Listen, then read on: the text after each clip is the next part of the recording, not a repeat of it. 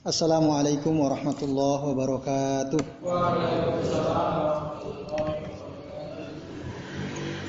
Alhamdulillah. Alhamdulillah rabbil alamin. Alhamdulillahilladzi arsala rasulahu bil huda wa dinil haqqi yudhhirahu 'ala dini kullih walau karihal kafirun.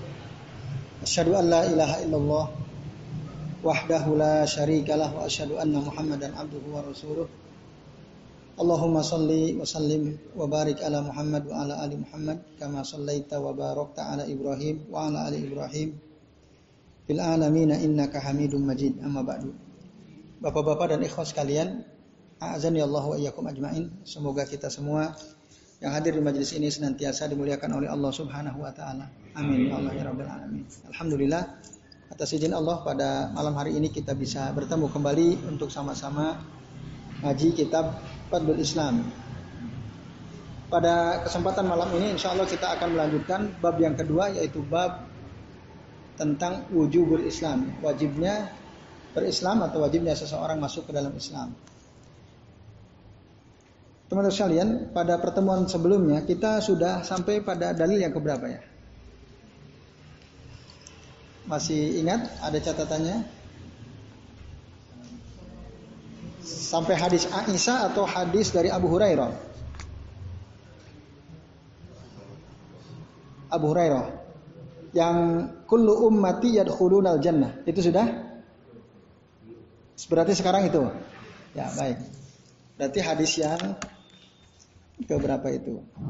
Kelima, kelima ya. Ya. Monggo ikhwas kalian dan bapak-bapak yang dirahmati Allah. Silakan dibuka halaman 14 hadis yang kelima dari riwayat Imam Bukhari. An Abi Hurairah radhiyallahu anhu dari Abu Hurairah radhiyallahu anhu qol dia mengatakan qala Rasulullah sallallahu alaihi wasallam Rasulullah SAW bersabda kullu ummati yadkhulunal jannata illa man aba Artinya setiap umatku pasti masuk surga kecuali yang enggan. Kecuali yang tidak mau. Kalau lalu para sahabat bertanya, Ya Rasulullah, wa ya'ba? Duhai Rasulullah, siapa yang enggan? Siapa orang yang nggak mau masuk Islam? Ada nggak di sini yang nggak mau masuk Islam? Ada? Yang tidak mau masuk Islam di sini ada nggak? Nggak ada ya? Ya. Semua kita insya Allah ingin masuk Islam semua kita. Nah, maka para sahabat bertanya, apa ada orang yang nggak mau masuk Islam? Kalau begitu siapa? Yang nggak mau masuk Islam itu siapa? Yang enggan masuk Islam itu siapa? Para sahabat minta penjelasan kepada Nabi Shallallahu Alaihi Wasallam. Ya, ya maaf. Siapa yang nggak mau masuk surga itu ya? Bukan Islam, masuk surga. Setiap orang kan pasti mau masuk surga. Lalu para sahabat bertanya, siapa sih orang yang enggan masuk surga itu? Lalu kata Rasul apa? Man atau ani dakhalal jannata barang siapa yang taat kepadaku maka dia pasti masuk surga. Waman asani faqad aba. Dan barang siapa yang bermaksiat kepadaku atau yang durhaka kepadaku maka sungguh dia enggan atau tidak mau masuk surga. Hadis akhrajahu al-Bukhari. Nah, Bapak-bapak dan ikhwas sekalian, berdasarkan hadis ini, ciri-ciri orang yang tidak mau masuk surga Salam adalah orang yang bermaksiat kepada Nabi. Orang yang durhaka kepada Nabi. Itu orang yang tidak mau masuk surga. Apa sih yang dimaksud man asani? Durhaka atau bermaksiat itu? Ya orang yang menyelisihi Nabi SAW. Maka man yukhalifu sunnata Rasulullah SAW fakad asahu. Barang siapa yang menyelisihi sunnah Rasul Sallallahu Alaihi Wasallam fakad asahu maka sungguh dia telah durhaka kepada Nabi Sallallahu Alaihi Wasallam. Nah ini maka bapak-bapak dan ikhwas sekalian hati-hati kita menyelisihi sunnah Rasul. Kalau kita menyelisih berarti kita tidak taat kepada Nabi. Kalau kita tidak taat kepada Nabi berarti kita durhaka kepada Nabi karena kita menyelisih sunnah beliau. Maka itulah dia orang yang kata Nabi tidak mau masuk surga. Ini bapak-bapak dan ikhwas sekalian, azan ya Allah Nah, oleh karenanya idlaisa lil jannati tariqun illa Islam. Jadi tidak ada jalan yang bisa menghantarkan kita ke dalam surganya Allah Subhanahu wa taala kecuali lewat jalan jalan Islam. Allah ja'a bihi Rasulullah SAW yang dibawa oleh Nabi Shallallahu Alaihi Wasallam. Jadi nggak mungkin seseorang bisa masuk Islam kecuali taat kepada Rasul. Tidak mungkin orang yang tidak taat kepada Rasul dan tidak mau berpegang teguh kepada sunnah Rasul. Saya ulangi, tidak mungkin orang yang tidak taat kepada Rasul dan tidak mau berpegang teguh kepada sunnah Rasul, dia masuk surga. Tidak mungkin. Orang yang nggak mau taat nggak mungkin masuk surga. Orang yang mau yang tidak mau berpegang teguh kepada sunnah Rasul tidak mungkin masuk masuk surga. Karena dia telah tadi asani, fakad abah. Nah, dan cara untuk supaya kita bisa masuk Islam secara sempurna adalah mengikuti sunnah Rasul. Tidak menyelisihi Rasul. Dan di mana itu diperintah oleh Allah Subhanahu wa taala. Di dalam Al-Qur'an, misalnya salam surah Al-Baqarah ayat 208 Allah taala berfirman, "Ya ayyuhalladzina amanu udkhulu bisilmi kafah." Wahai orang-orang yang beriman, masuklah kalian ke dalam Islam secara menyeluruh. Tidak sepotong-sepotong. Jangan sampai sholatnya ikut syariat Islam. Puasanya ikut syariat Islam. Tapi cara berpakaiannya nggak mau. Ada nggak yang gitu? Sholat dia sholat, puasa puasa. Zakat fitrah dia zakat fitrah. Kalau zakat mal mungkin yang punya uang zakat. Kalau enggak tidak wajib ya. Kalau tidak mampu. Tapi dalam muamalah, dalam jual belinya tidak mengikuti sunnah Rasul. Banyak menipunya. Ya, banyak bohongnya, banyak curangnya. Dalam berpakaiannya tidak mengikuti sunnah Rasul, tidak menutup aurat, baik laki-laki maupun perempuan. Maka kalau kita ingin masuk Islam secara kafah, seluruh aspek hidup kita harus mengikuti sunnah Rasulullah. Cara makan dan cara minum kita, cara berpakaian kita. Nah, maka yang dipraktekkan oleh banyak sekali kaum muslimat misalnya di tengah-tengah kita ya. Banyak nggak bapak-bapak dan ikhwan sekalian, kita menemukan di masyarakat sekitar kita ibu-ibu yang rajin sholat jamaah ke masjid. Tapi sehari-hari tidak pakai kerudung, tidak pakai jilbab. Ada nggak? Ada. Bahkan mungkin saudara kita sendiri, mungkin orang tua kita sendiri, mungkin paman uh, bibi bibi kita sendiri. Kalau paman emang nggak pakai jilbab ya kalau paman. Nah, bibi misalnya. Nah, itu. Nah, maka orang-orang yang demikian itu dia belum kafah Islamnya. Padahal disuruh oleh Allah. Udkhulu fis silmi kafah. Tapi mereka itu tadi ya saya kasih satu kasus ibu-ibu yang nggak pakai jilbab di, di yang hidup di tengah-tengah kita. Mereka nyaman nggak dengan itu? Kelihatannya nyaman-nyaman aja kan? Nggak kelihatannya mereka nyaman aja kan? Iya. Padahal belum kafah. Artinya apa? Menyelisihi perintah Allah Subhanahu wa taala ini. Ya termasuk kita kaum laki-laki ya dalam pergaulan misalnya atau antum yang katakanlah masih belum berkeluarga yang sedang mencari pasangan hidup sejati gitu ya. Nah, ketemu misalnya antum sering jalan berdua, PDKT-nya seperti itu. Nah, itu berarti muamalah antum tidak sesuai sunnah. Karena dalam sunnah kan tidak boleh berdua dua. Nah, maka bapak-bapak yang sudah punya anak gadis atau remaja yang sudah ya, menginjak usia balik, udah kuliah gitu. Maka perhatikan, jangan sampai dibiarkan ketika ada anak-anak kita bergaul tidak sesuai dengan tuntunan Quran dan Sunnah. Ini lalu kemudian nah, tadi katakan kullu ummati yadkhuluna al jannah illa man aba. Yang dimaksud ya pada kata-kata ini atau kata-kata sebelumnya ya, waman atau ani dakhalal jannah waman asani faqad aba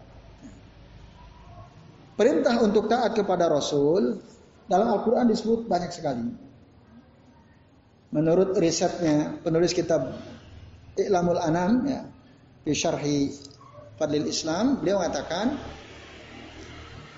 lebih dari 30 kali 30 tempat di dalam Al-Quran kita bisa temukan ayat-ayat yang isinya menyuruh kita untuk taat kepada Rasul Sallallahu Alaihi Wasallam. Jadi Rasul itu harus taat. Di antara contohnya, misal dalam surah An-Nisa 80. Kalau Allah Taala, "Mayyuti illaha eh, mayyuti rasula faqad atau Allah. Barang siapa yang taat kepada Rasul, maka sungguh dia telah taat kepada pada Allah. Terus dalam ayat yang lain misalnya, yang disebutkan dalam surah An-Nur ayat 63. Fal yahdharil ladina yukhalifuna an amrihi antusibahum fitnatun au yusibahum adzabun alim. Hendaklah berhati-hati orang yang menyelisihi perintah Nabi. Berarti yang menyelisih perintah Nabi tidak taat kepada Nabi. Hati-hati itu orang yang nggak taat kepada Nabi menyelisih perintah Nabi. Kenapa? Antusibahum fitnah. Karena bisa jadi dia akan tertimpa fitnah, azab. Di mana? Fit dunia. Au yusibahum azabun alim. Atau dia akan tertimpa azab yang pedih. Kapan kelak nanti di akhirat. Ini ancamannya keras. Siapa? Orang yang tidak taat kepada Rasul Sallallahu Alaihi Wasallam. Nah itu. Itu di antara contoh ya ayat-ayat yang menyuruh kita untuk taat kepada Nabi Shallallahu Alaihi Wasallam. Terus kata umat, ini kemarin sempat kita singgung ya. Kullu ummati itu ada dua macam ya kemarin kita bahas. Yaitu umat apa yang pernah? Ummatud dakwah. Jadi setiap umatku, siapa itu umatud dakwah? Umat yang didakwahi oleh Rasul. Siapa mereka? yaitu mereka yang lahir min bi'satin Nabi sallallahu alaihi wasallam ila qiyamis. Orang-orang yang lahir setelah Rasul diutus jadi nabi dan rasul sampai hari ki ya, maka yang hidup di antara dua waktu itulah seluruhnya adalah umat Nabi Muhammad. Semua yang hidup di zaman ini siapa pun dia tinggal di di mana pun dia apa pun agamanya dia dia adalah umat Nabi Muhammad. Semua. Nah, jadi itu maksud ummah. Menurut sebagian ulama, karena makna ummah itu ada dua. Ada ummatul ummatul dakwah. Maka siapa saja dari umatku ini dia akan masuk surga. Semua. Mulai dari Rasul diutus jadi Nabi Rasul sampai nanti hari kiamat, semua mereka akan masuk surga. Surga ilaman aba kecuali yang enggan. Nah, siapa yang enggan? Yang tidak taat kepada Rasulullah SAW. Maka orang-orang yang didakwahi oleh Nabi Ya, diajarkan oleh Nabi syariat-syariat Allah, kok nggak mau mengikuti, berarti dia umat Rasul, umat dakwah yang abah, yang enggan. Maka mereka semua tidak akan masuk surga. Semua umat Nabi yang enggan masuk surga berarti tidak akan masuk surga. Siapa yang tidak taat kepada Nabi Shallallahu Alaihi Wasallam? Itu makna yang pertama. Jadi ummah di sini adalah umat dakwah. Yang kedua, makna umat di sini adalah ummatul ijabah. Saya ulangi lagi ini, yaitu umat apa? Umat yang dimaksud kata Nabi yang kullu ummati maksudnya setiap umatku adalah maksudnya yang kedua umat yang menjawab dakwahnya Rasulullah atau dalam istilah yang ringkas adalah umat is Islam. Jadi seluruh umat Islam itu siapa? Kenapa umat Islam? Karena umat Islam mereka yang menjawab seruan Rasul Shallallahu Alaihi Wasallam. Kita menjawab seruan Rasul. Disuruh beriman kepada Allah kita beriman. Suruh sholat kita sholat. Suruh zakat kita zakat. Kita jawab. Suruh mengucapkan dua kalimat syahadat, kita mengucapkan dua kalimat syahadat. Berarti kita ini ummatul ijabah. Nah, jadi yang dimaksud umat di sini, menurut pandangan yang kedua adalah umat yang menjawab seruan Nabi. Maka setiap umat yang menjawab seruan Nabi yaitu umat Islam, mereka semua akan masuk surga. Illaman aba kecuali yang enggan. Jadi ada juga di antara umat Islam ini yang enggak akan masuk surga. Ya, masuk surga. Di antara kita ini. Di antara umat yang mengaku dirinya Islam itu. Ada nanti yang dia enggak masuk surga. Siapa? Karena apa? Karena aba itu. Enggak taat kepada nah, Nabi. Ada nggak orang yang umat Islam yang tidak taat sama Rasul? Ada? Sedikit apa banyak? Banyak yang tidak taat kepada Rasul. Ya, itu ikhlas kalian. Dalam banyak hal ya. Termasuk saya kira dalam tolabul ilmi. Kan itu disuruh nggak tolabul ilmi? Banyak nggak orang yang nggak mau tolabul ilmi? Banyak sekali. Maka alhamdulillah bapak-bapak dan ikhlas sekalian, kalau ada di hati kita ya semangat untuk cari ilmu, sungguh antum telah taat kepada Rasulullah SAW. Tapi kalau antum enggan hadir di majlis ilmu, enggan, nggak mau nuntut ilmu. Kenapa? Saya sudah selesai, saya sudah sarjana, nggak perlu lagi nuntut ilmu. Wah, sombong sekali dia ya. gara-gara sudah bergelar lalu nggak mau menuntut ilmu misalnya. Padahal ilmu Allah itu sangat luas. Kita disuruh terus menuntut ilmu oleh Allah dan Rasulnya. Nah, nah itu jadi yang dimaksud adalah ummatul ijabah. Dia kalau enggan taat kepada Rasul tidak akan masuk surga. Hanya saja, nah bedanya nanti makna ad-dukhul ilal jannah ini ada dua katanya. Kata ini ya, muallif kitab I'lamul Anam. Orang yang enggan masuk surga ini atau orang, masuk surga ini maksud dalam hadis ini adalah ada dua. Maksud yang pertama adalah dukhulun awaliyun. Yang kedua dukhulun mutaakhirun. Apa yang dimaksud dukhulun awaliyun? Dukhulun awaliyun. Yaitu orang masuk surga dari awal sampai terakhir terus di surga. Jadi ketika dia meninggal dunia lalu dibangkitkan pada hari kiamat. Lalu kemudian mungkin dia dihisap sebentar. Setelah selesai semua dia langsung masuk surga. Awaliyun. Dari pertama dia langsung masuk surga. Tidak pernah merasakan siksa api neraka. Ada yang itu yang seperti itu. Duhul awaliyun. Nah itulah yang oleh Nabi dikatakan man ata'ani dakhalal jannah. Barang siapa yang taat kepadaku, dia akan masuk surga. Masuk surga kapan? Dari awal. Kalau dia taat seluruhnya. Dia masuk Islam secara kafah tadi. Dia akan masuk surga dari awal.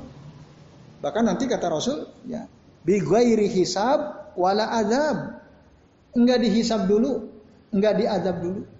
Itu langsung masuk surga. Kalaupun toh dihisab dalam Al-Qur'an disebutkan ya, uh, barang siapa yang diberi kitab catatannya dengan tangan kanannya biyaminihi fasaufa yuhasabu hisabai yasira maka dia akan kelak ya dihisab dengan hisab yang ringan. Apa yang maksud hisab ringan itu? Aisyah pernah bertanya, "Ya Rasulullah, bukankah orang yang dihisab man husiba faqad halaka?" Orang yang dihisab itu sungguh dia akan binasa. Setiap orang yang dihisab pada hari kiamat pasti binasa. Lah kok kenapa di sini ada ayat eh, fa amma man utiya kitabahu biyaminihi fasawfa yuhasabu hisaban yasira. Dan adapun orang yang diberi kitab catatan amalnya dengan tangan kanannya maka kelak dia akan dihisab dengan hisab yang ringan. Berarti dia celaka juga. Kata Rasul bukan. Tidak. Jadi orang dihisab dengan hisab yasira dia tidak termasuk yang binasa. Nah, yang dimaksud Dihisab yang binasa itu yaitu yang sangat detail, teliti, dihisab satu-satu. Kalau kita ibaratkan, ya, jadi orang misalnya di antara antum misalnya uh, dikasih PR gitu ya oleh guru kita di kelas uh, lima halaman misalnya, kan kadang guru itu detail sekali dilihat satu-satu jawaban kita. Nah itu yang namanya itu hisab detail. Nah itu yang binasa. Tapi kadang-kadang karena mungkin antum pinter, guru antum udah percaya cuma lihat-lihat gini, nah, ada. Ada nggak kayak gitu kadang-kadang? Ah itu yang hisab sih. Jadi cuma sekedar di, di gini-gini aja lihat. Ah, udah, silakan masuk saran. Nah itu. Jadi teman sekalian, satu ya, masuk surga ada yang dari awal namanya dukhul awaliyun. Dukhul awal awaliyun. Semoga kita termasuk yang ini ya. Amin ya rabbal alamin. Tapi ada yang kedua, duhul mutaakhir. Duhul mutaakhir. Duhul mutaakhir apa? Masuk surga tapi belakangan, tidak langsung masuk surga. Dia dihisap dulu, dia merasakan azab, azab dulu. Ada yang mau? Nggak ada. Ya, kita semua pasti nggak mau ya. Nah, maka mari kita berlomba-lomba supaya termasuk golongan orang yang masuk dari awal. Kita berlomba-lomba. Nah, duhul mutakhir itu wa haula'i hum man sya'allahu taala an yu'adzibahu min ummati Muhammadin sallallahu alaihi wasallam. Fayadkhuluna naro. Nah, mereka adalah orang-orang yang dikehendaki oleh Allah untuk diazab dulu dari umatnya Nabi Muhammad. Lalu setelah diazab, dia masuk neraka. Wa yu'adzabuna biqadri dzunubihim. Diazab sesuai dengan dosa-dosa mereka. Summa yukhrijuna minha. Kemudian kelak dia akan dikeluarkan dari neraka itu. Wa yadkhuluna al jannata. Dan nanti dia akan masuk surga. Nah, itu. Jadi duhul mutaakhir itu maksudnya itu. Bapak-bapak dan ikhwas sekalian, ya Allah wa iyyakum ajma'in. Nah, oleh karenanya berarti kalau tadi yang di, seandainya dua dua penafsiran kata umat ini kita ambil, ya, kita ambil, nah nanti kita bisa memahami. Kalau kalau itu diarti kita ambil makna yang kedua bahwa setiap umatku itu masuk Islam. Mana kedua apa tadi? Umatul ija, ijabah ya. Kalau kita kita terima makna umat di situ adalah umatul ijabah. Kata Rasul apa? Man atau ani fakad, eh, man atau ani dakhalal jannah, wa man asani fakad fakad aba. Barang siapa yang berdurhaka kepadaku, maka sungguh dia telah enggan masuk surga. Berarti umat Nabi Muhammad, umat Islam yang enggan masuk surga itu, artinya dia bukan sama sekali tidak akan masuk surga. Artinya gitu. Ya. Saya ulangi. Kan kata Rasul apa tadi? Kullu ummati yadkhuluna al jannah illa man aba. Kecuali yang enggak. Lalu Rasul bilang man atau dakhala jannah wa man asani faqad faqad aba. Jadi orang yang durhaka kepadaku dia enggan masuk surga. Dia enggak mau masuk masuk surga. Tapi tadi maksudnya uh, bukan artinya dia enggak mau seterusnya. Karena apa? Tadi ada dua kategori masuk surga itu. Ada yang dari awal, ada yang terlambat, terakhir. Dia akan masuk surga tapi nanti agak telat. Gitu. Lalu kemudian disebutkan dan apa yang kita bisa pahami dari hadis ini adalah ya, apa yang kita bisa pahami mafhumnya ada orang-orang yang memang oleh Allah diharamkan masuk surga. Siapa di antara mereka yang diharamkan oleh Allah masuk surga? Yang tidak apa? Ah, tidak menjawab dakwah Rasulullah. Itu haram masuk surga. Tapi ada enggak orang yang menjawab seruan Rasul? Umat Islam yang juga dia diharamkan masuk surga. Ada enggak? Umat Nabi Muhammad, umat Islam yang diharamkan masuk surga ada tidak? Umat dalam arti umat umatul ijabah. Kalau umatul dakwah kan jelas ada yang haram dia masuk Islam. Seperti siapa orang yang haram masuk Islam? Orang kafir itu siapa? Ah, udah tahu sendiri kan? Gak usah jelasin. Nah, udah tahu sendiri. Soalnya ada itu Abu Janda dia nggak paham tuh ya. si Abu Janda ngaco tuh orangnya. Nah, jadi kata dia semua umat itu masuk Islam katanya ya mau mau Yahudi, Nasrani, umat Islam yang penting beramal soleh gitu ya. Semua masuk Islam. Udah lihat videonya ya, si Abunya ada sopin terbetul ya. ya. Nah, jadi itu sekalian. nah kita sekarang bicara kalau tadi masuk Islam, eh masuk surga ya, yang akan masuk surga tadi. Masuk surga ada dua macam. Sekarang kita akan bahas tentang orang yang diharamkan masuk surga. Pertanyaannya adakah ummatul ijabah? Masih ingat tadi ummatul ijabah ya? Adakah ummatul ijabah yang haram masuk surga? Ada enggak ummatul ijabah? Kalau ummatul dakwah kan jelas. Ummatul ijabah ada enggak yang haram masuk surga? Ada enggak? Haram dia masuk surga. Ummatul ijabah ada enggak yang haram masuk surga? Enggak ada masih saya. Yang lain ada nggak kira-kira? Ada. Siapa contohnya? Yang mengingkari Rasul. Enggak mengikuti sunnah Rasul. Dia haram masuk surga? Ah? ah. Mengingkari sunnah Rasul berarti dia bukan umatul ijabah gitu ya. Gimana yang lain? Nah, jadi Mas Isa mengatakan umatul ijabah semua pasti masuk surga. Gak mungkin mereka haram masuk surga. Pak Samsul bilang ada, tapi yang menyelisih sunnah Rasul. Pertanyaan, ah? Yang enggan tadi, man asoni tadi ya, pokok ada. Pertanyaannya, ada enggak umatul ijabah yang enggan masuk surga? Umatul ijabah yang enggan masuk surga ada enggak? Enggan masuk surga itu siapa tadi maksudnya? Yang kan maksud surga itu siapa maksudnya tadi? Man asal asani. Pertanyaan berikutnya, ada enggak umatul ijabah yang durhaka kepada Rasul? Umatul ijabah yang durhaka kepada Rasul, yang menyelisih sunnah Rasul, ada enggak? Umatul ijabah ada enggak? Hah? Ada. Sebagian ah, ada. Jangan-jangan kita termasuk juga sebagian. Nah, nah ahlul bid'ah termasuk ya. Jelas itu ya. Orang yang senang dengan yang bid'ah-bid'ah, berarti dia nyelisihi sunnah Rasul. Tapi KTP-nya Islam bukan? Islam, bahkan sarungan, pecinan. Ya kan?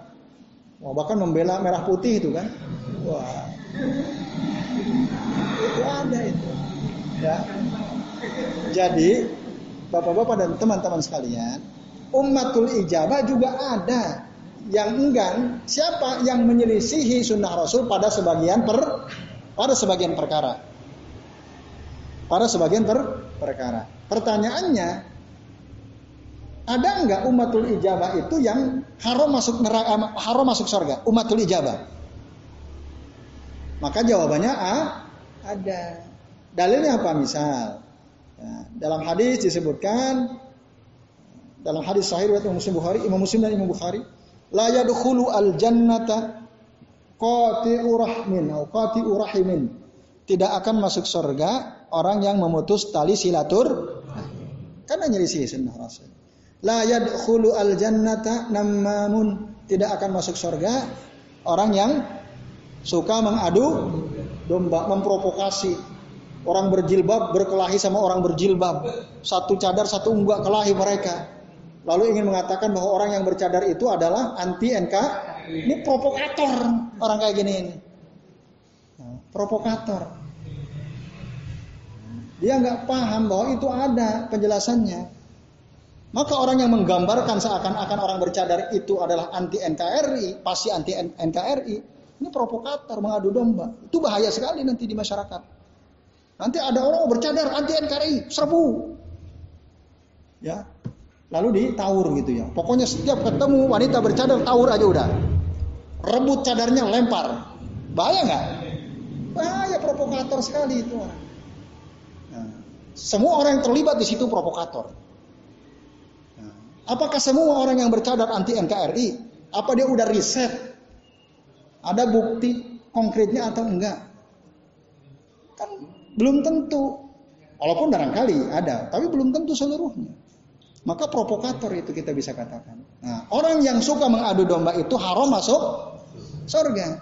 La yadkhulu al jannata nam nam Nah, cuma, nah saya katakan, nanti saya jelaskan. Ada satu lagi contoh misalnya.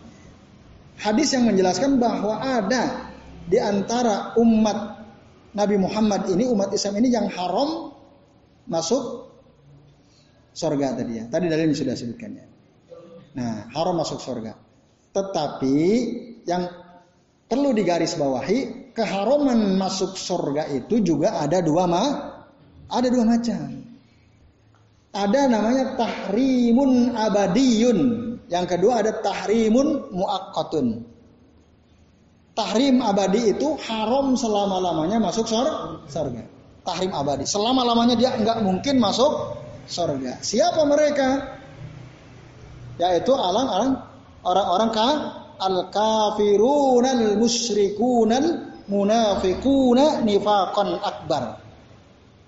Orang kafir, orang musyrik, orang munafik nifak akbar, nifak i'tiqadi, maka semua mereka haram tahrim abadi, ya, masuk surga selama-lamanya haram mereka. Nah, itu yang pertama. Yang kedua tahrimun muakkad. Ada haram tapi dalam jangka waktu ter tertentu. Ada orang haram masuk surga, nggak bisa dia masuk surga tapi hanya dalam jangka waktu tertentu. Tahrimun alaihi ya yuhramu alaihi al jannah ila zamanin ya muakkah ya muakkatin. Dia haram haram atasnya masuk surga tapi dalam waktu tertentu. Summa yadkhuluha. Kemudian dia nanti akan masuk surga idza kana min ahlil ma'asi minal muwahhidin kalau dia banyak kemaksiatannya tapi dia ahli tauhid ya, seorang muslim. Nah, ini Bapak-bapak dan ikhwas sekalian, azan Allah wa iyyakum Nah, Nah ini penting ya kita pahami karena untuk membantah pemahaman orang-orang khawarij. Karena orang khawarij dia menganggap ada umat Islam yang haram masuk surga selama-lamanya ada kata mereka. Sementara ahlu sunnah enggak.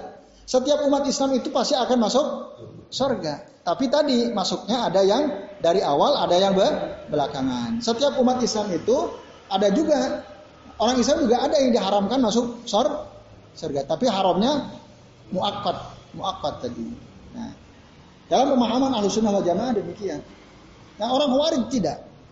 Kata dia semua orang Islam ya, ada juga ada yang memang masuk surga, tapi ada juga yang tidak masuk surga selama-lamanya. Walaupun dia muslim. Walaupun dia sholat. Dia nggak masuk surga sama-sama selama-lamanya. Meskipun dia nggak syirik. Kalau dalam ahlu sunnah kan orang syirik pasti masuk neraka selama lah. Meskipun dia sholat, dia puasa, dia zakat, dia sodakoh. Tapi kalau dia syirik, dan syiriknya syirik besar, maka sholatnya, puasanya, zakatnya tidak ada ar artinya. Karena dia syirik, dia pasti akan masuk neraka selama-lamanya. Tidak akan pernah masuk ke surga selama-lamanya. Kalau dia syirik. Karena apa dalilnya? Inna Allah la yaghfiru an yusraka bihi wa yaghfiru ma duna dzalika liman yasha. Sesungguhnya Allah tidak akan mengampuni dosa orang yang berbuat syirik kepadanya dan akan mengampuni dosa selain selain syirik. Nah orang Khawarij bilang Siapa saja yang berbuat dosa besar, maka fakad kafara. Dia sungguh telah kafir. Maka faru al muslimina bil kabairi. Mereka mengkafirkan setiap orang Islam yang berbuat dosa besar. Apa itu dosa besar? Dosa itu kan ada as-sogoir, ada al-kabair ya. Ada dosa besar, ada dosa kecil. Apa itu dosa besar? Udah tahu, udah pernah dapat penjelasan bedanya dosa besar sama dosa kecil? Kayaknya udah pernah ya, cuma lupa barangkali ya. Nah, kosarhu ya, karena udah lewat dulu penjelasannya ya. Harusnya antum ingat-ingat itu. Apa bedanya coba? Dosa besar sama dosa kecil?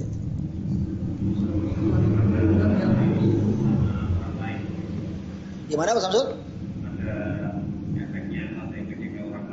Dosa besar.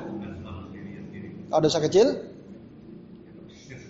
Untuk dirinya sendiri.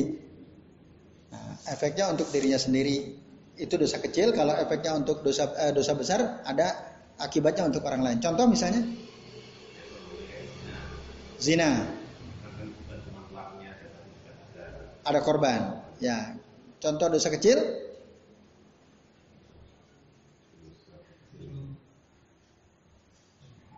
yang tidak ada efeknya untuk orang lain tadi ya. Tidak? Tidak puasa, tidak sholat, itu ada efeknya nggak untuk orang lain tidak sholat? Hah? Dosa besar atau tidak? Dosa kecil orang meninggalkan sholat? Hah? Berarti pengertian antum benar atau tidak? Kalau belum pas ya, belum pas. Karena ada orang berbuat salah, nggak ada efek, nggak ngefek sama orang. Contohnya apa? Nggak sholat. Kamu kok nggak sholat? Ini kan hanya untuk saya sendiri. Kamu apa? Nyantai aja lah katanya. Ini hanya untuk diri saya sendiri. Ini kan dosa kecil tinggal sholat kan ayat ya. Nah, berarti kurang pas kategori ini. Nah, dalam kitab uh, yang ditulis oleh uh, Ibnu Hajar Al Haisami ada kitab uh, apa itu uh, Waktiraful Kabair Al Jawazir fi Iktirafil Kabair ada kitab judulnya Al Jawazir ini, ini kayaknya udah diterjemahkan. Ini kita bagus ya, tebal kitabnya. Al Jawazir ya, fi iktirafil kabair. Jadi rambu-rambu untuk menghindari dosa-dosa besar. Mungkin itu kali, kali barangkali terjemah saya nggak tahu, tapi saya punya aslinya kitabnya. Bisa dicari itu. Karangan Ibnu Hajar Al Haythami. Nah, di sana dijelaskan al kabair dosa besar itu adalah perbuatan atau perkataan yang dilarang oleh dalil syarak, dilarang oleh Allah dan Rasulnya, dan disebutkan apa bahayanya. Disebutkan apa bah? bahayanya, apa ancamannya. Maka itu termasuk al kabair atau dosa besar. Contoh, banyak sekali perbuatan yang dilarang dan disebutkan ancamannya. Mengadu domba dilarang atau tidak? Provokasi dilarang atau tidak? Ada enggak ancamannya? Apa ancamannya? Tidak masuk surga. La yadkhulu al jannata namamun tadi ya. Nah, pemimpin yang zolim, otoriter, ada enggak? Ada pemimpin zolim tidak adil otoriter. Ya. Pokoknya kritik sedikit tangkap penjarakan. Zolim enggak itu? Ah, itu dosa besar atau dosa kecil pemimpin yang zolim itu? Dosa besar. Ancamannya ada? Ada. Sinpani min ahli nar kata Rasul. Ada dua golongan. Dia ini adalah akan masuk neraka. Siapa yang pertama? Kaumun ma'ahum siyatun ka'aznabil baqari yadribuna bihan nas. Suatu kaum yang di tangannya ada cambuk. Cambuk itu seperti uh, apa ekor sapi yang dengan cambuk itu dia pukuli orang-orang. Maksudnya apa? Orang yang punya otoritas, punya kekuasaan. Jadi cambuk diibaratkan dia punya otoritas. Lalu dia gunakan otoritasnya itu untuk mukulin orang secara zalim. Atau maksudnya pemimpin yang tidak adil. Pokoknya pukul terus, hajar asal hajar ya. Yang penting berbeda dikit sikat gitu ya. Nah itu kaumun. Ma'hum sautun ka'adnabil, siyatun ka'adnabil bakar. Yang kedua, nisaun kasiyatun ariyat. Wanita-wanita yang berpakaian tapi telan, telanjang. Nah, ru'usuhunna ka'asnimatil bukti al-ma'ilah. Kepala mereka seperti punuk unta yang bergoyang-goyang. Mumilatun ma'ilat. Yang membuat orang cenderung kepadanya kalau jalan berlenggak-lenggok. La yadkhuluna al jannah. Mereka ini tidak akan masuk surga wala yajidna la yadkhuluna al jannata wala yajidna raihataha dan tidak akan mendapatkan harumnya sor surga. Fa inna raihataha satu jadu min masirati kadza wa kadza. Padahal harumnya surga itu bisa dicium dari jarak sekian sampai sekian. Nah, Hadis ini menjelaskan ada dua kelompok. Dia ini pelaku dosa besar. Siapa? Pemimpin yang zalim, tidak adil, otoriter. Dan wanita yang berpakaian tapi telan. Berarti wanita yang tidak menutupi auratnya itu termasuk dosa besar. Sikap otoriter, keras, tidak adil dari pemimpin berarti itu dosa besar karena ada ancamannya. Itu. Dan kencing tidak cebok, dosa besar bukan? Kencing tidak istinja, dosa besar bukan? Iya, karena ada ancamannya. Dia akan diadab di alam kubur ini. Maka ketika Rasulullah lewat, Rasul mendengar ada teriakan. Jadi dua kuburan yang dilewati Rasul itu terdengar teriakannya. Rasul nanya, kalian dengar nggak nih? Yang ahli kubur ini teriak-teriak. Sahabat dengar nggak? Nggak dengar. Rasul dengar. Lalu Rasul menyebutkan apa sebab mereka berteriak? Karena disiksa. Kenapa disiksa? Satu disebabkan karena dia kencing tapi tidak is tinja. Yang satu lagi karena dia suka mempro memprovokasi namam. Dalam satu riwayat dia ini ahlu ahlul gibah ya orang yang suka menggibah. Berarti gibah mengadu domba, kencing, tidak cebok itu termasuk al kabair. Kenapa? Karena disebut anca ancaman. Maka setiap perkataan atau perbuatan yang dilarang dan disebutkan ancamannya dalam hadis atau dalam ayat Quran itu dosa besar. Dosa kecil lalu apa pengertiannya? Adalah ya, perbuatan atau ucapan yang dilarang oleh dalil syarak Maksudnya dilarang oleh Allah dan Rasulnya. Tetapi tidak ada, tidak disebutkan apa ancamannya, apa bahayanya. Perbuatan yang dilarang itu, apa bahayanya. Tidak disebutkan. Berarti itu termasuk dosa dosa ke kecil. Contoh, minum sambil berdiri dilarang tidak? Dilarang. Ada enggak dalam hadis disebutkan ancamannya apa? Enggak. Hadisnya gimana? la yashrabanna ahadukum iman.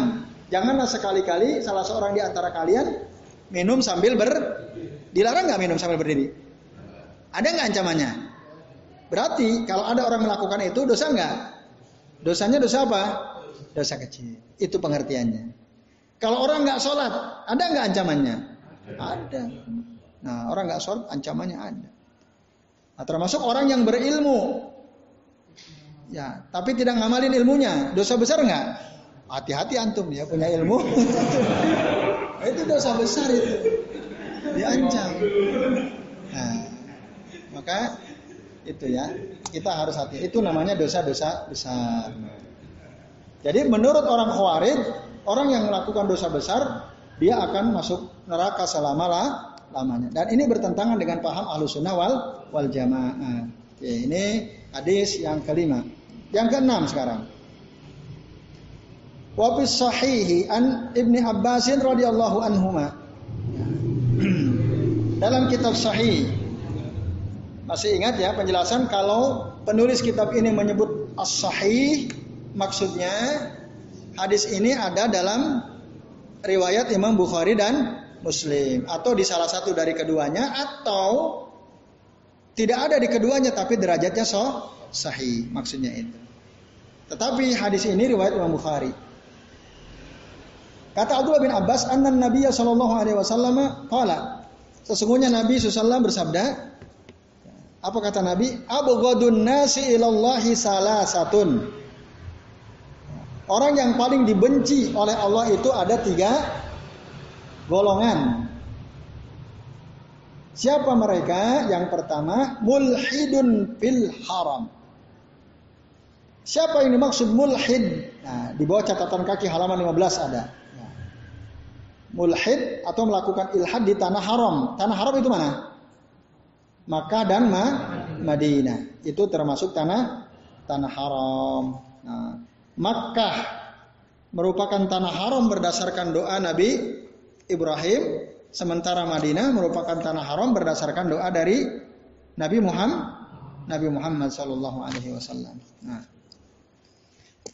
jadi orang yang paling dimurkai Allah itu ada tiga golongan. Pertama orang yang melakukan ilhad di tanah haram. Maksudnya apa ilhad? Yaitu melanggar larangan-larangan Allah di tanah haram. Maksudnya di Makkah dan di, Ma, di Madinah. Baik itu larangan berbuat syirik maupun larangan yang di bawah tingkatan syirik. Nah, hati-hati tuh, yang umroh haji, wah itu ngeri tuh. Jangan sekali-kali berbuat syirik. Kenapa? Dia sangat dibenci oleh Allah. Ilhad itu di antara syirik. Bahkan di bawah itu, di bawah syirik, termasuk berbuat bid, bid'ah. Berbuat bid'ah ketika haji dan ketika umrah itu mulhidun fil haram. Orang yang berbuat ilhad di tanah haram dan ini dibenci oleh Allah Subhanahu wa taala. Abghadu ya, abghadun abghadunas. Orang yang paling dibenci oleh Allah Subhanahu wa taala. Ilallahi salah satu. Nah, mulhid. Maka Bapak-bapak dan ikhwan sekalian, azan ya Allah wa iyyakum ajmain. Hati-hati berbuat perkara yang dilarang ya, oleh Allah dan Rasulnya. Bukan hanya kesirikan, termasuk dosa-dosa besar, termasuk berbuat maksiat, termasuk berbuat bid, bid'ah. Nah, kalau dirinci banyak banget tuh. Ya, orang yang berbuat syirik di tanah haram banyak. Ya, ketika sampai ke Ka'bah tawaf kan harusnya yang boleh disentuh itu, sunnah disentuh bahkan dicium itu hanya hajar aswad saja. Nah, selain itu tidak disunahkan untuk dici, dicium. Yang disentuh ada sunnah hajar aswad apa? Satu lagi. Rukun rukun Yamani ya, boleh disentuh, disunahkan disentuh. Nah, selain itu rukun Iraki dan rukun apa satu lagi? Akan ada rukun Hajar Aswad, rukun Iraki, rukun Yamani, sama ada empat ya. Intinya ada empat penjuru ya, empat sudut. Itu yang dua nggak boleh, nggak disunahkan disentuh. Nah ini ada orang ketika dia toa mendekat ke Ka'bah lalu dicium-cium semua dinding Ka'bah. Pokoknya dia dapat mana aja dicium-cium, digosok-gosokin sajadahnya itu ya. Ya Rom, itu perbuatan bid'ah. Nanti antum bisa lihat. Saya doakan semoga antum semua bisa umrah dan haji. Amin ya rabbal alamin. Nanti kita menyaksikan tuh ada orang-orang seperti itu. Nah, ini ya, jadi berbahaya Orang yang seperti itu sangat dibenci oleh Allah Subhanahu wa taala. Yang kedua apa? Wa mubtaghin fil islami sunnatal jahiliyah. Orang yang mengharapkan atau mencari atau di sini mengharapkan tersebarnya sunnah atau adat orang-orang jahiliyah. Maksud orang yang mencari-cari sunnah jahiliyah, mengamalkan sunnah jahiliyah. Itu orang yang paling dibenci oleh Allah Subhanahu wa taala. Apa yang dimaksud mubtagin uh, mubtagin fil islami sunnatal jahiliyah. Nah, Bapak-bapak dan ikhwas sekalian, azan ya Allah wa iyyakum ajmain. Jadi dalam Islam itu ya, ketika Rasulullah SAW diutus menjadi nabi dan rasul, yang berkembang saat itu ada dua sunnah. Satu sunnatul Islam, yang kedua sunnatul jahiliyah. Sunnatul Islam itu apa? Adalah sunnah yang diajarkan oleh Rasulullah dari perbuatan, perkataan, persetujuan, ya, sikap akhlak Rasulullah, termasuk sifat fisiknya Rasulullah SAW, maka itu termasuk sunnatul Islam ya, au sunnah Rasulullah Shallallahu Alaihi Wasallam. Nah, itulah sunnah Islam. Nah, kok ada Islam sudah datang, orang dia mencari-cari sunnah jahiliyah. Dia senang mengamalkan sunnah-sunnah jahiliyah. Nah, yang dimaksud sunnah jahiliyah itu apa? Kebiasaan yang biasa dilakukan oleh orang-orang jahiliyah. Itu. Apa itu sunnah jahiliyah? Sunnah jahiliyah adalah sunnah yang bertentangan dengan sunnah is Islam, dengan sunnah Rasul. Maka setiap sunnah yang bertentangan tentangan dengan sunnah Rasulullah itulah sunnah jahiliyah. Apa isi jahiliyah itu? Jahiliyah itu dari kata al-jahlu, bodoh. Jahiliyah. Nah, nanti disebutkan jahiliyah itu ada ya ada dua kata Syekhul Islam Ibnu Taimiyah itu ya di bawah ya. Qala Syekhul Islam Ibnu Taimiyah rahimahullah, sunnatan jahiliyah itu yang dari jufiha kullu jahiliyatin mutlaqatin au muqayyadah. Tercakup di dalamnya jahiliyah dalam arti mutlak dan jahiliyah dalam arti muqayyad. Mutlak itu umum, muqayyad itu ter terbatas. Nah, ini ada penjelasan pentingnya. Nah, jahiliyah secara umum itu ya, dikatakan dalam kitab Ilmu Anam sini adalah ya yang mutlak ini dia hanya terjadi sebelum turunnya Islam, risalah Islam yang Allah berikan kepada Nabi Muhammad. Itu jahiliyah secara mutlak. Artinya waktu itu keadaan dunia jahiliyah, mutlak, semua jahiliyah. Ketika sudah diutus oleh Allah Nabi Muhammad sebagai nabi dan rasul diturunkan kepada beliau Al-Qur'an jahiliyah mutlakoh sudah nggak ada. Nggak ada. Kalau ada orang kita sekarang hidup di zaman jahiliyah itu nggak boleh dia bilang itu. Nggak boleh. Karena udah selesai jahiliyah mutlakoh itu masanya sudah selesai ketika turun Al-Quran. Jadi orang jahiliyah itu maksudnya orang-orang yang tidak punya ilmu orang jahil tidak tahu syariat Ketika turun syariat, jahiliyah sudah hilang, terangkat. Maka kalau ada orang bilang jahiliyatul asr, jahiliyah modern ini, itu nggak boleh tuh bilang. Jahiliyah mutlakoh nggak ada. Tapi kalau jahiliyah muqayyadah ada. Nah, maksudnya terikat oleh waktu, terikat oleh tempat, terikat oleh pribadi-pribadi. Oh dia jahiliyah, dia tok ada. Tapi yang lain enggak. Bisa. Ada seseorang yang kita sebut dia ini orang kok jahiliyah banget. Siapa Abu Janda jahiliyah banget tuh orang misalnya. Kita boleh dia bilang ini orang jahil jahil bahlul nih orangnya, jahil. Apalagi jahilnya murakkab nggak tahu tapi sok sok tahu lebih parah tuh. Jahil murakkab. Nah, jadi ada kalau jahiliyah secara person ada. Yaitu orang-orang yang tidak tahu ya Perintah Quran, larangan Quran, tidak tahu perintah sunnah, larangan sunnah. Sebagian mungkin dia tahu, sebagian dia nggak tahu. Ketika dia sebagian nggak tahu, dia jahil. Dia jahiliyah secara terbatas, muqayyad. Pada bab tertentu dia jahil. Ini. Ya. Ada, kalau itu masih ada. Sampai bahkan sampai hari kiamat ada. Jahiliyah di satu tempat tertentu, ada nggak? Ada. Yaitu misalnya di negara yang nggak ada umat Islam satupun di sana. Semua orang kafir, yaitu tempat itu jahiliyah. Ya. Tidak sampai ke sana dakwah atau mereka menolak ajaran Islam. Itu jahiliyah di tempat tertentu itu. Atau pada waktu tertentu misalnya. Sebagian kita misalnya di waktu tertentu dia jahiliyah di waktu tertentu. Karena apa? Apa yang dia lakukan tidak sesuai dengan sunnah Rasulullah bahkan bertentangan dengan sunnah Rasulullah. Berarti dia jahiliyah pada waktu tertentu itu, di waktu tertentu itu. Nah ini maka barang siapa yang tadi mengharapkan tersebarnya sunnah jahiliyah atau dia mencari-cari sunnah jahiliyah, orang ini termasuk orang yang paling dibenci oleh Allah Subhanahu wa taala, teman-teman sekalian. Nah, maka hati-hati jangan sampai kita bertindak atau berkata-kata atau bersikap seperti sikap jahiliyah. Supaya kita tidak bertindak, tidak berkata-kata dan tidak bersikap jahiliyah, berarti apa? Rumus apa? Solusinya apa? Menjaga sunnah. Supaya bisa menjaga sunnah apa solusinya? Ngaji, tahu il, ilmunya. Kalau nggak ngaji gimana kita bisa paham? Ya nggak? Syaratnya hanya itu, belajar ngaji. Dengan ngaji itulah kita tahu ilmunya. Dengan tahu ilmu itulah kita insya Allah tidak akan terjerumus kepada keja kejahiliahan. Nah, kalau kita nggak punya ilmu, bisa jadi kita jatuh-jatuh terus ke dalam lubang kejahiliahan dan itu berbahaya itu sangat dibenci oleh Allah Subhanahu wa taala. Dan yang terakhir, wa mutallibu dami mri'in muslimin bi ghairi haqqin liyuhri qadamahu. Liyuhri qadamahu. Yaitu orang yang bersungguh-sungguh menuntut darah seorang muslim tanpa hak agar dia bisa menumpahkan darahnya.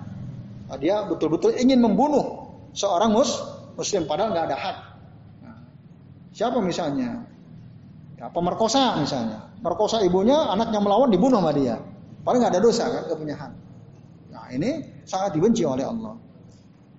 Nah, atau pencuri, pembegal, perampok gitu ya. Perampok karena dia ingin dapat semua hartanya ketika yang punya rumah itu melawan, dia pasti ingin membunuhnya kan? Dibunuh.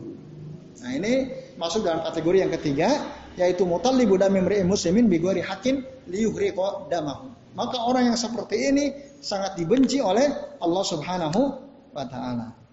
Bapak-bapak dan ikhwas sekalian, azan ya Allah wa iyyakum ajmain.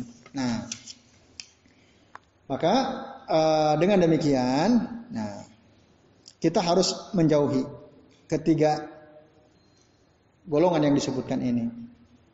Pertanyaannya, apakah hanya tiga ini yang paling dibenci oleh Allah? Jawabannya bu, Bukan. Penyebutan ini laisa ala sabili al-hasr. Bukan dalam rangka untuk membatasi, enggak. Jadi hanya tiga ini yang paling dibenci Allah, yang lain enggak, enggak. Bukan hanya tiga, ada banyak yang lain. Yang tiga ini, ini yang paling keras.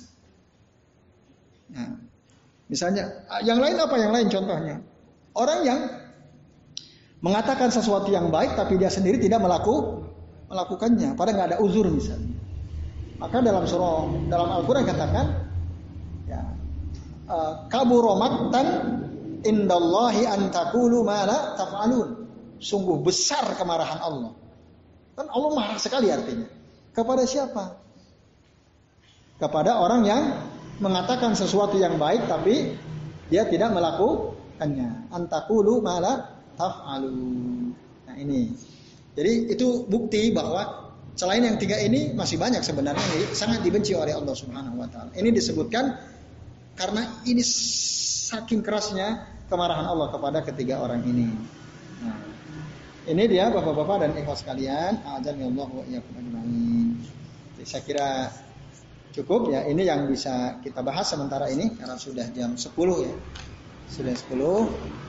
Selebihnya waktu nah, sebentar ada untuk tanya jawab barangkali ada di antara teman-teman dan bapak-bapak sekalian yang mau bertanya kami persilahkan. Ya, silakan. Masih. Soal. Ya.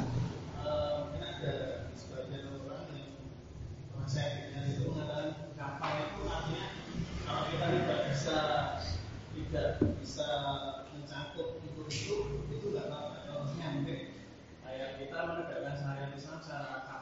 kafah Mm-mm.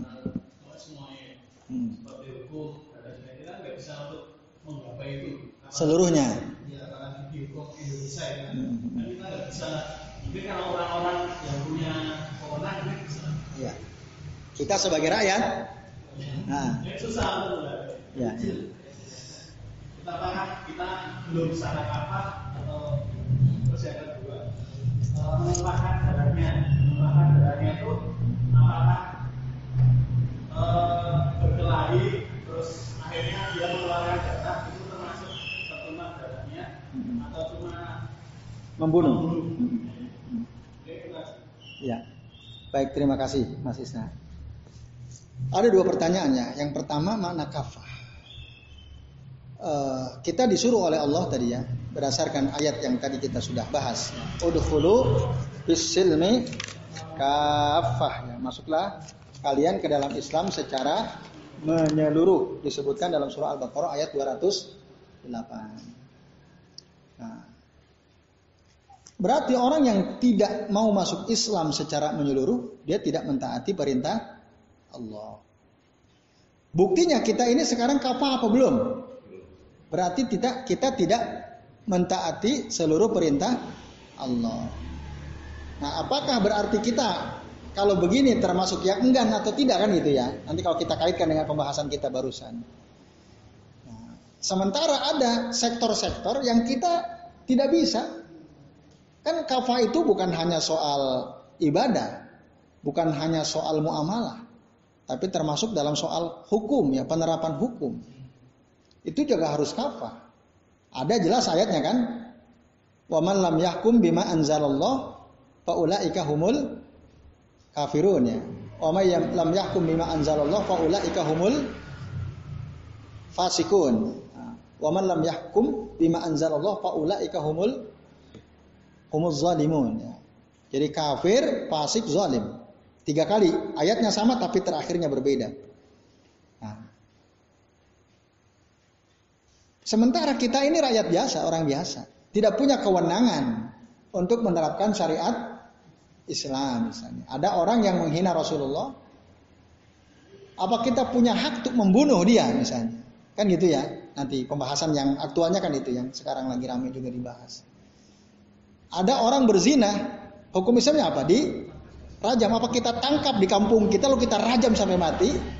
Bisa nggak kita? Tidak bisa karena kita bukan pemerintah. Sementara di pemerintah Indonesia ini, di negeri kita ini kan nggak ada hukum rajam. Dalam undang-undang kita ada nggak? Itu gimana tuh? Kita termasuk yang enggak atau tidak? Kita nggak mampu, tidak tidak bisa melaksanakan.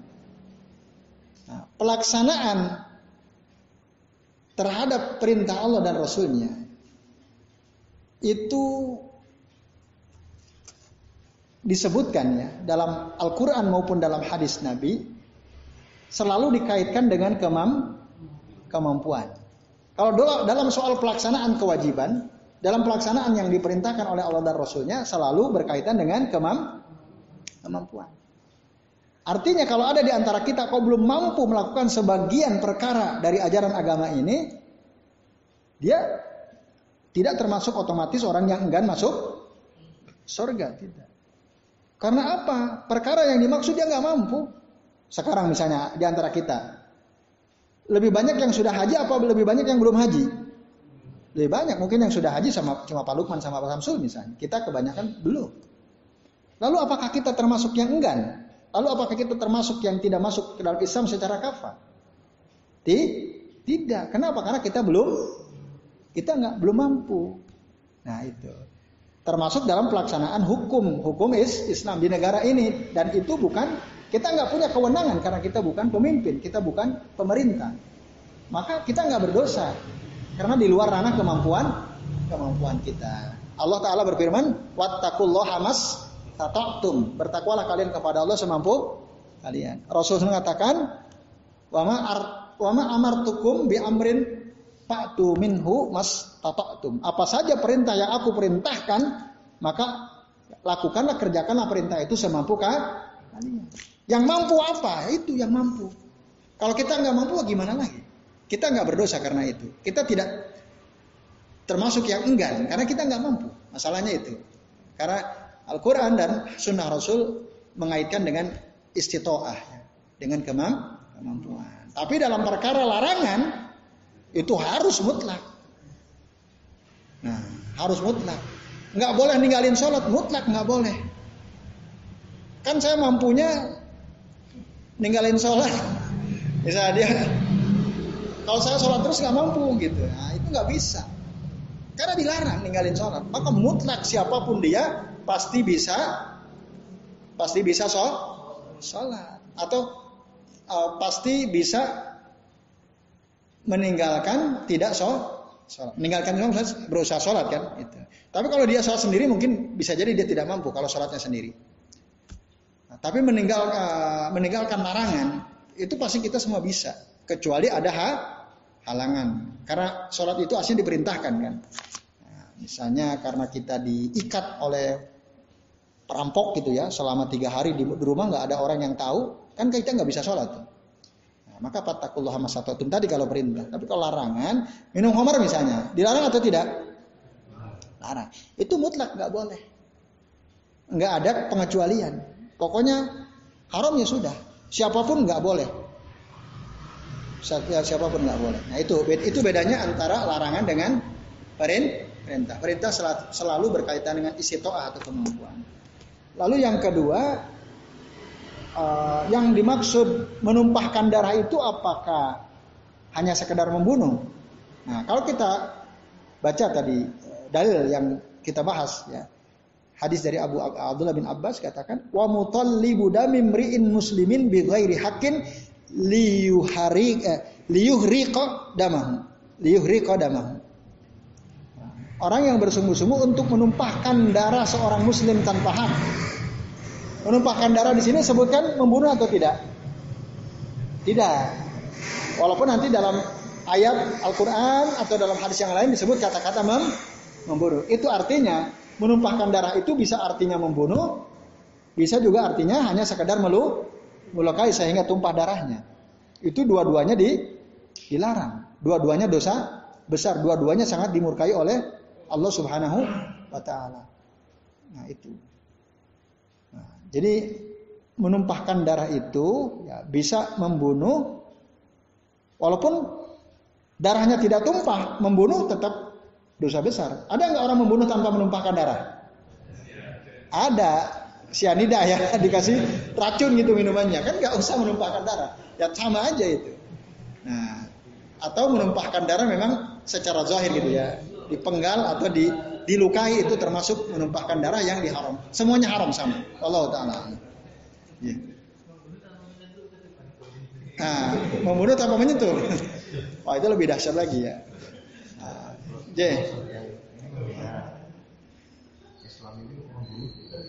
menghina Islam gimana? Ah, bapak-bapak dan sekalian, kan di Perancis itu ya, ada si Abdullah Anzorov. Abdullah Anzorov seorang imigran Sesnia yang tinggal di Perancis, hidup di Perancis usia 18 tahun. Ya, membunuh gurunya, dipenggal lehernya hari apa? Hari Jumat katanya. Ya, namanya Samuel Samuel Pati namanya. Gurunya Samuel Pati yang menunjukkan karikatur menghina Nabi SAW. Menghina Rasulullah si guru ini. Lalu kemudian si, si Abdullah Anzarov dengan bangga dia memenggal dan bahkan katanya menunjukkan kepala gurunya ya. Kalau saya baca di di beritanya Allah taala. Nah, itu gimana hukumnya? Apakah dia ya qatala nafsan bi ghairi haqqin. Qatala qatala nafsan allati haramallahu illa bihaq bil haq. Apakah dia termasuk membunuh jiwa yang diharamkan oleh Allah tanpa hak? Nah gimana tuh jawabannya? Tapi yang jelas begini. Dalam Islam membunuh itu hukum asalnya ha, haram.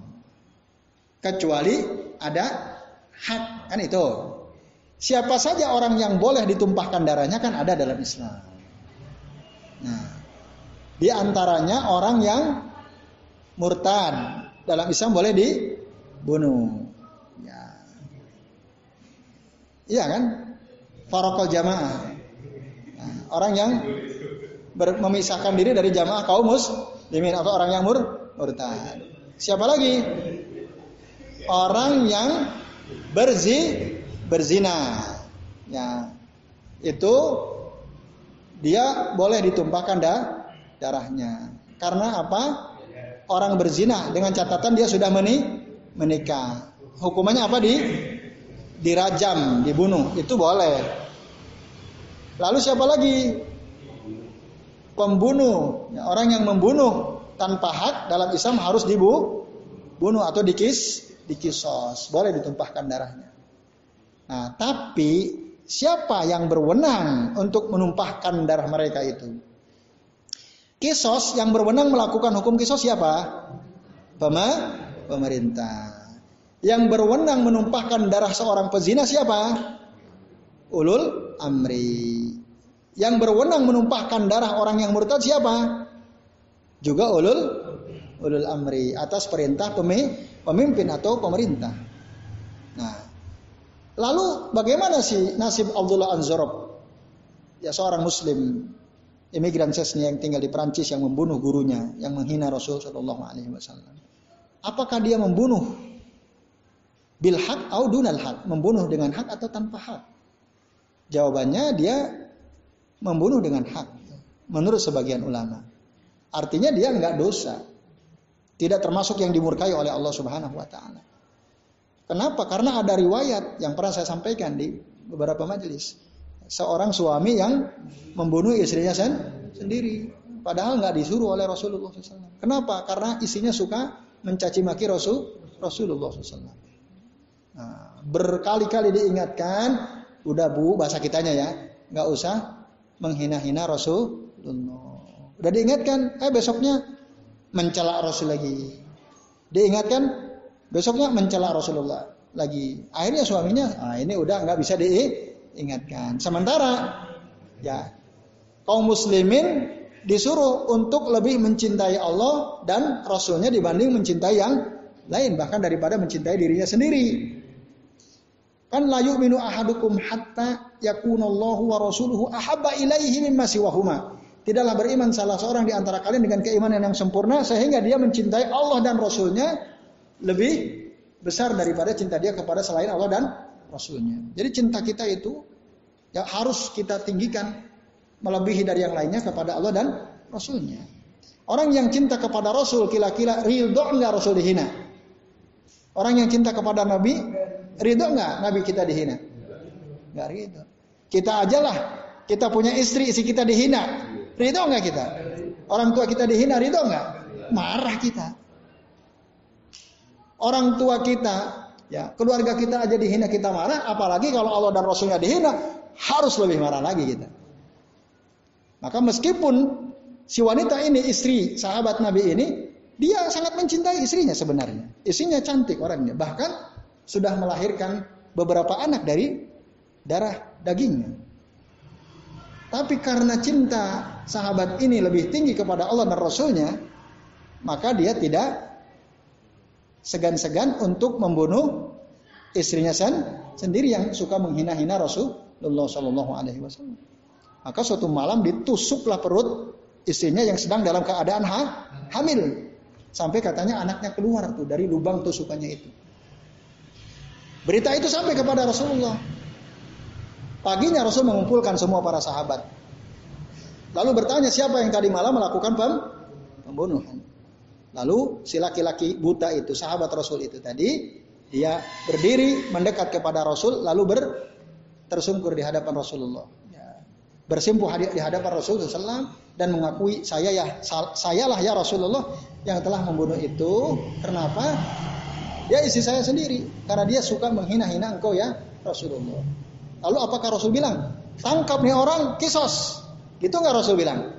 Enggak, Rasul bilang halal darah si wanita itu. Artinya Rasul tidak menghukum orang ini. Berarti si sahabat ini ben benar. Nah, itulah dasar yang digunakan oleh sebagian ulama yang mengatakan bahwa Abdullah Anzorob dia tidak salah. Dia tidak salah. Karena si guru ini sudah menghina Rasul.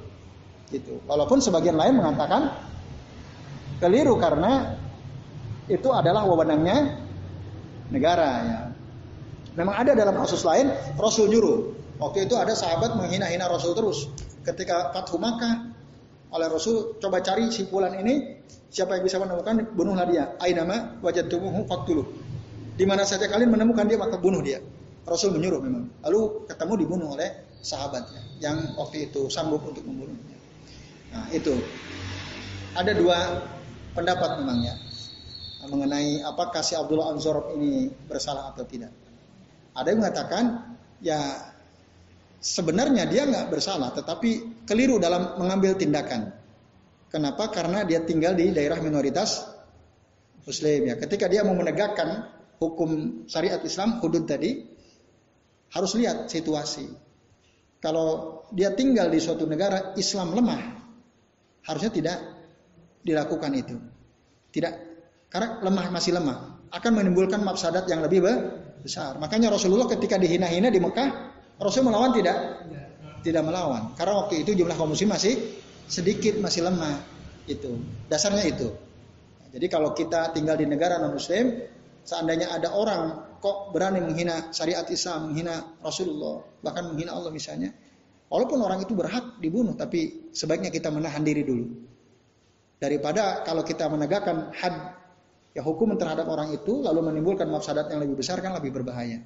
Nah, dalam Islam itu kaidahnya darul mafasid muqaddamun ala jalbil masalih. Ya. Meninggalkan perkara yang bisa merusak itu harus lebih didahulukan daripada mengambil kemas maslahatan itu. Atau dalam beramar ma'ruf nahi munkar juga begitu. Ada dobit ya, ada batasan-batasannya. Kalau kita mau ber, beramar ma'ruf, ternyata dengan amar ma'ruf kita atau bernahi mungkar dengan nahi mungkar kita justru menimbulkan maldorot yang lebih besar, mafsadat yang lebih besar, jangan lakukan tahan diri dulu. Nah, karena nanti motorotnya lebih besar. Dalam Islam, la dororo wala diror ya. Jadi jangan membahayakan uh, diri sendiri atau membahayakan orang lain juga tidak boleh. Atau jangan menimbulkan bahaya yang lebih yang lebih besar. Ya. Jadi itu Pak Lukman. Jadi beberapa pandangan ya uh, para ulama terkait dengan hukum si anak muda Abdullah Anzorob 18 tahun yang membunuh memenggal leher gurunya itu. Allah taala. Yang bunuh siapa? Polisi orang kafir juga ya yang bunuh. Jadi bukan umat Islam yang bunuh ya, bukan pemerintah Islam. Ya mungkin dianggap karena pembunuhan tindakan kriminal. Kalau dalam Islam kan tidak setiap pembunuhan tindakan kriminal. Kalau di negara kafir mungkin setiap pembunuhan tindakan kriminal dalam Islam enggak. Nah, makanya dia karena minoritas Islam di sana, Perancis negara sekuler ya bukan negara Islam, maka dibunuh ditembak. Di Indonesia nggak tahu, mungkin Indonesia negara Islam bukan? Ah, ah, bisa jadi di kita pun barangkali ya, seandainya ada orang yang melakukan itu, bisa jadi dibunuh juga, karena negara kita bukan negara Islam ya. Ah, atau mungkin selemah-lemahnya dicap minimal dicap teroris. Walau alam ya. Kalau di Indonesia gimana itu nasibnya? Ya? Seandainya ada gitu. Walau alam. Jadi itu Pak Lukman dan bapak-bapak serta ikhwas sekalian azan Allah Cukup ya? Baik, sementara cukup uh, sampai di sini pembahasan kita. Insya Allah nanti kita lanjut uh, pembahasan berikutnya di pekan yang akan datang. Terima kasih atas perhatian antum semua. Mohon maaf jika apa yang kami sampaikan ada kesalahan dan kekeliruan. Uh, sebelum saya kembalikan waktu ke Mas Sabdo selaku pembawa acara, saya akhiri.